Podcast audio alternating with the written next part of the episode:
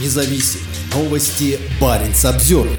По новому мосту на западную сторону Кольского залива проехал первый состав. Об открытии нового объекта инфраструктуры объявил Владимир Путин, а губернатор Мурманской области Андрей Чибис назвал этот момент историческим для региона. Мост длиной более тысячи трёхсот метров является ключевым элементом новой железнодорожной ветки до морского порта Лавна на западном берегу Кольского залива. Путин открыл движение по мосту пятнадцатого декабря по видеосвязи в рамках четвёртого железнодорожного съезда. В своей речи Путин подчеркнул важность новой железной дороги, заявив, что она станет ключевым элементом нового арктического узла, который в итоге будет связан с Персидским заливом. На всем маршруте от Мурманска до иранского Бендер-Абаса будет обеспечено, как говорят специалисты, бесшовное железнодорожное сообщение по широкой колее стандарта тысяча пятьсот двадцать. Доставка грузов из Мурманска в Мумбаи займет около пятнадцати суток. По сравнению с традиционными маршрутами время в пути сократится в четыре раза, сказал он. Во время выступления президента на экране шла трансляция движения по мосту через реку Тулома состава длиной в несколько сотен метров. Конечной точкой маршрута в будущем станет поселок Лавна, где строится новый крупный терминал. Протяженность железнодорожной ветки составит сорок шесть километров. Ее строит компания «Ямал Транстрой», имеющая за своими плечами несколько крупных железнодорожных проектов, в том числе ветку Добованенкова на Заполярном Гемале.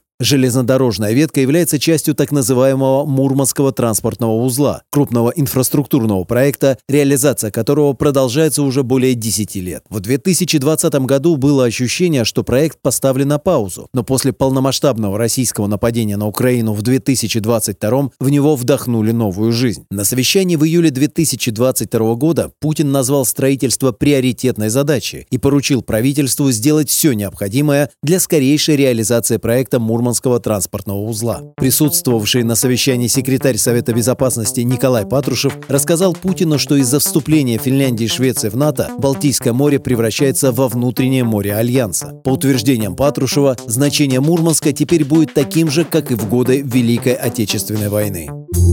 Barents Observer.